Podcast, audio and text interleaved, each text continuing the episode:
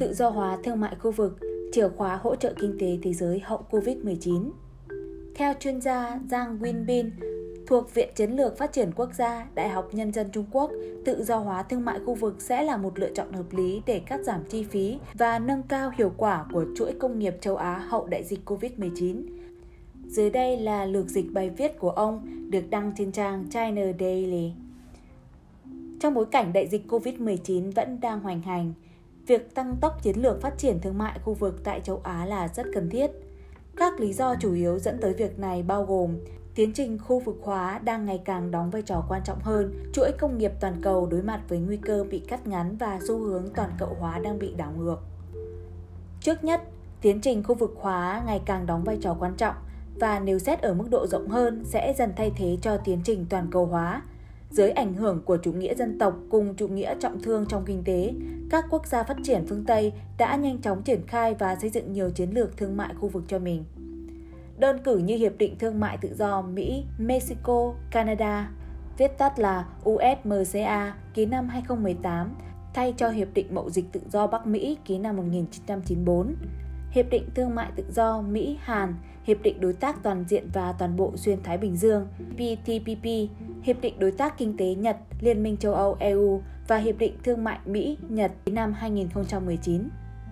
Có thể thấy một nền kinh tế càng phát triển, càng có xu hướng sử dụng các thỏa thuận thương mại khu vực RTA hoặc cung cấp các thỏa thuận thương mại tự do FTA để thay thế các thỏa thuận thương mại đa phương toàn cầu với những đặc trưng địa chính trị rõ ràng. Thứ hai, khi các RTA hay FTA dần trở thành con đường quan trọng của hoạt động thương mại xuyên khu vực, rủi ro các chuỗi công nghiệp toàn cầu bị cắt ngắn sẽ xuất hiện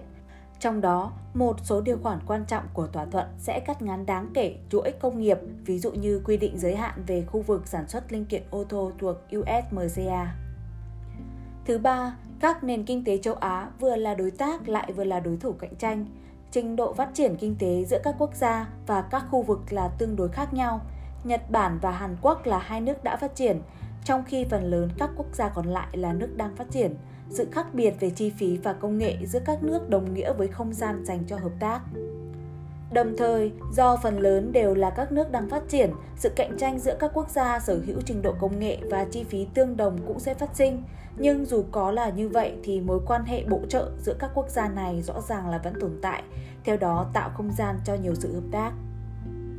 Cuối cùng, thị trường dưới sự tác động của đại dịch đã kéo theo rủi ro về sự đảo ngược nội sinh của toàn cầu hóa, trong bối cảnh sự lây lan của đại dịch liên tục gây tác động tiêu cực lên nền kinh tế, các quốc gia lẫn khu vực khác nhau đã và đang áp dụng các chiến lược để ứng phó với rủi ro. Thậm chí kể cả khi dịch bệnh chấm dứt, nhu cầu vẫn sẽ tiếp tục bị suy yếu trong một thời gian nhất định do sự sụt giảm trong thu nhập trước đó. Theo đó, hoạt động giao thương sẽ giảm sút, dẫn tới sự đảo ngược nội sinh của toàn cầu hóa.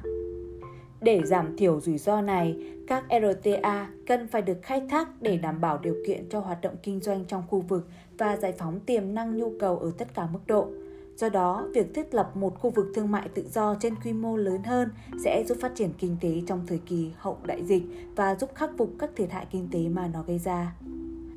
Trên nền tảng của khu vực thương mại tự do ASEAN, Trung Quốc thành lập năm 2010, Hiệp định Đối tác Kinh tế Toàn diện khu vực RCEP sẽ là bước tiếp theo của hợp tác tự do thương mại khu vực, tuân thủ theo các nguyên tắc của Tổ chức Thương mại Thế giới WTO. Một khi hiệp định này đã được ký kết, tổng khối lượng kinh tế của khu vực sẽ đạt mức ngang bằng với nhóm EU28 hay Liên minh châu Âu với 28 quốc gia, Cùng với USMCA và EU28, cả ba sẽ trở thành ba khu vực thương mại lớn nhất thế giới, do đó đây là hiệp định có ý nghĩa quan trọng trong hội nhập kinh tế tại khu vực châu Á.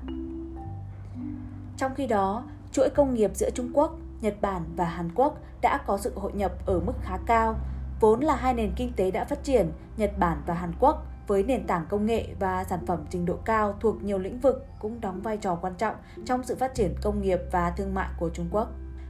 Trong bối cảnh chuỗi công nghiệp hoàn thiện của mỗi nền kinh tế sẽ bị giới hạn bởi nguồn tài nguyên, công nghệ và chi phí, cũng như xu hướng toàn cầu hóa bị đảo ngược, tự do thương mại khu vực sẽ là một lựa chọn hợp lý để cắt giảm chi phí và nâng cao hiệu quả. Do đó, FTA Trung Nhật Hàn và RCEP nhiều khả năng sẽ được ký kết trong năm nay.